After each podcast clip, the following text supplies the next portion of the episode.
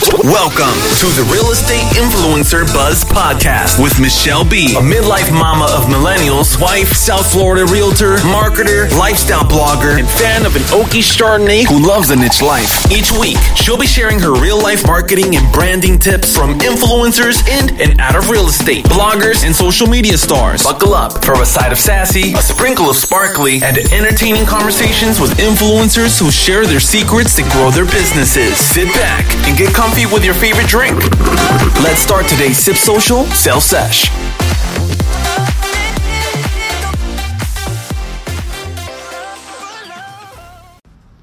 Hey guys, it's Michele B with today's Sip Social Sell Sesh, brought to you by the Real Estate Influencer Buzz podcast and hashtag So Boca Lifestyle and Media. We are Boca based and globally inspired. I am a real estate agent with Remax Services here in beautiful Boca Raton.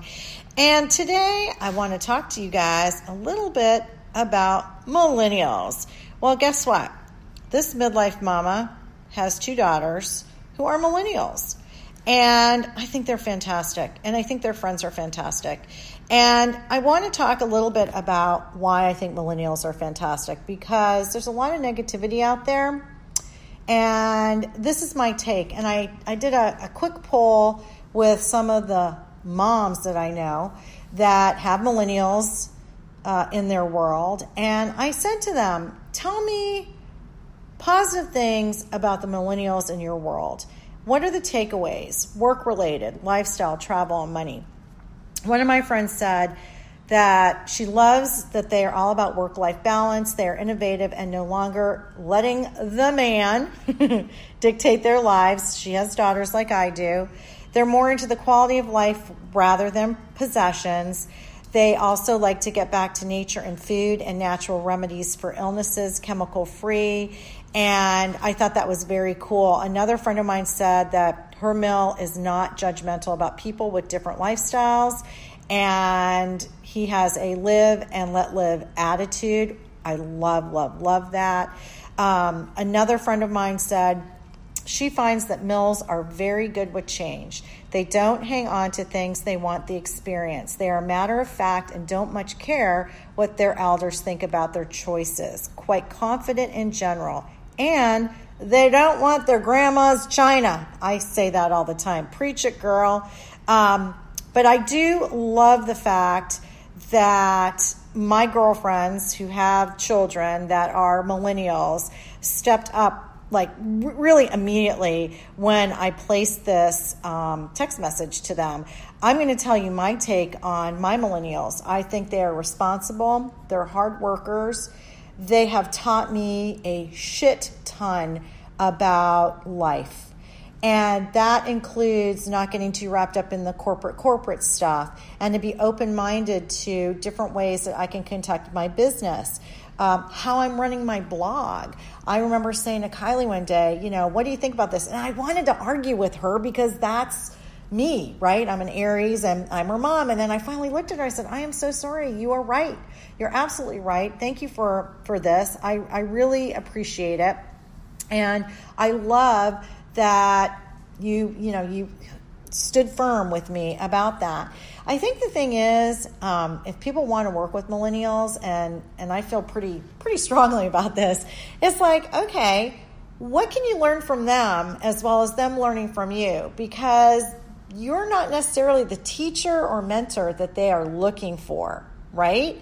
You might be able to segue and work with them but if you've got old school ideas in today's new world, how is that really going to work? So I said to someone, you know, what would be cool is if, you know, people would listen to the millennials on how they are managing and working things and figure out how to make that work in their business instead of trying to um, push an agenda that's in my opinion, kind of old school. And I say that because I worked for Fortune 500 companies. I um, had extensive training. I had extensive um, trainings constantly over 10 years on corporate cu- culture and what um, a, a, huge company. I worked for Listerine, so you can imagine how big that company was. It got bought out by Pfizer, and you know what the corporate culture was like over those years. But I will tell you something: the one thing that Warner Lambert did, which was remarkable, is they did not assume that we all had the skill set of corporate people. They brought us in for training for a full week in New Jersey and taught us from soup to nuts. That included some cursory things that you would think people would know, like shaking hands and eye contact. Um, we were videotaped doing presentations before we were ever allowed to do a presentation to anyone, included uh, a five category presentation and a one category presentation because we had a lot of products at Warner Lambert, you know, all um, uh, in the food, drug, and mass accounts. But how forward thinking was that damn company that they they were also very open to ideas and suggestions on on working. Now, I will say, um, I, I'm going to just say it, they didn't care that much about if we were working nine to five. They wanted to see the bottom line. If I was bringing in the numbers, they didn't give a crap if I was working one day a week. They probably did give a crap, but you know what I'm saying. Like that was not their immediate focus. And so I always have worked remotely, literally remotely, because we always worked from our cars, right? Our offices were in our cars and things like that. Um, so having to have some structure and things like that, I had to learn how to do that realistically. Um, and I always say, be a mentor to the person that you're hiring and think about what questions someone would ask you if you were getting hired in today's market. And what value would you put on the skill set that maybe uh, a millennial really does have? I can tell you right now, if my girls had not told me to get on Snapchat two and a half years ago, I wouldn't have a podcast today. I, I, know I wouldn't have a podcast today. I wouldn't have a YouTube channel. I wouldn't have two Instagram accounts. And I wouldn't know how to manage my social media. And why do I say that?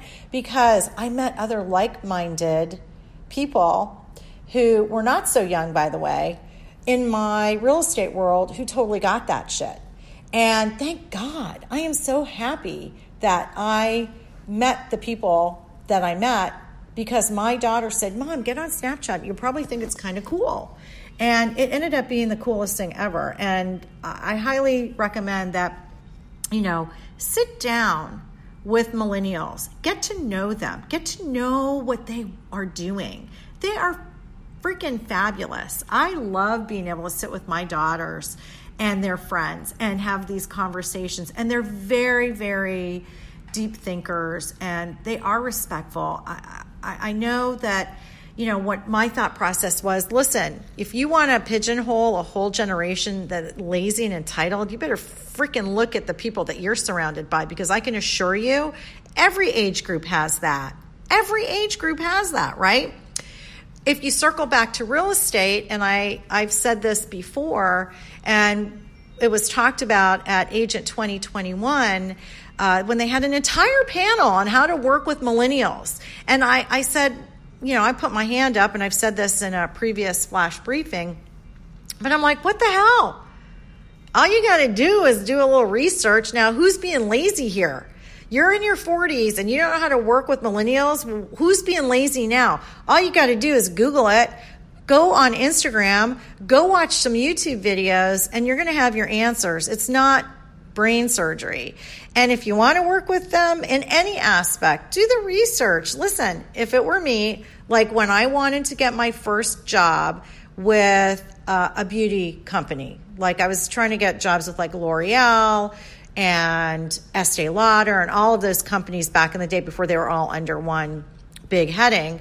And I literally would go to Eckerd Drugs here in South Florida and I would look at all the products where they were placed, what kind of SKUs they had, what flavors they had of deodorants, what was baby magic. I did that for all of these companies so that when I went in for my interview, I'd done my market research. It's so easy to do it now. You can do that on freaking Google, right?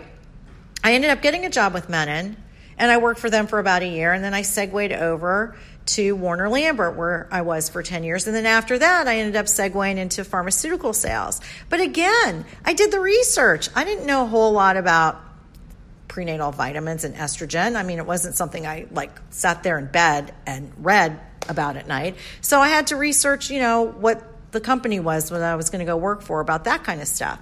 Um, same thing with Warner Lambert. When I went into it, I wanted to make sure I knew what the products were. At the time, it was over the counter stuff. So it was Schick razors, it was topical Benadryl, it was Lubriderm lotion. Okay, it was that kind of stuff. EPT. Okay.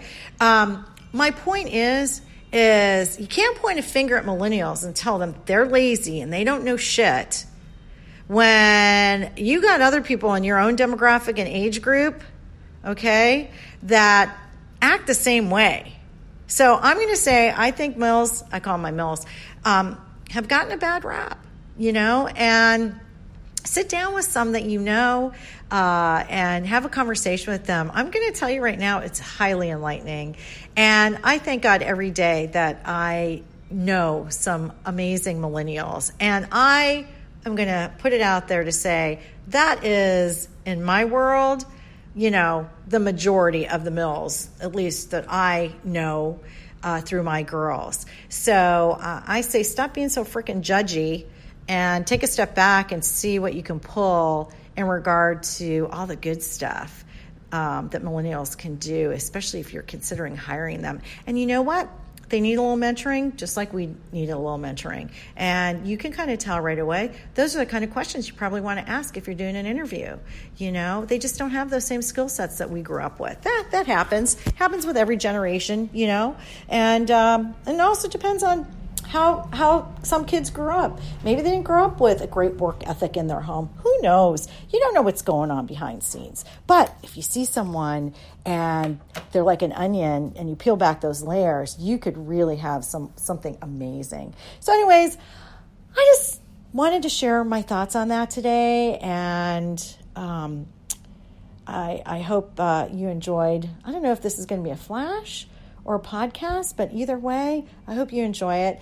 Uh, if you want to buzz by uh, my website, sipsocialsell.com, I've got lots of stuff on there, uh, other blog posts that you can uh, hopefully uh, enjoy. And if you're a realtor and you're listening to this, I love referrals. So feel free to send me a referral. And uh, I'm in South Florida and I work all over South Florida. So no worries. Or if you just need some advice on getting a referral somewhere else in the country, great database.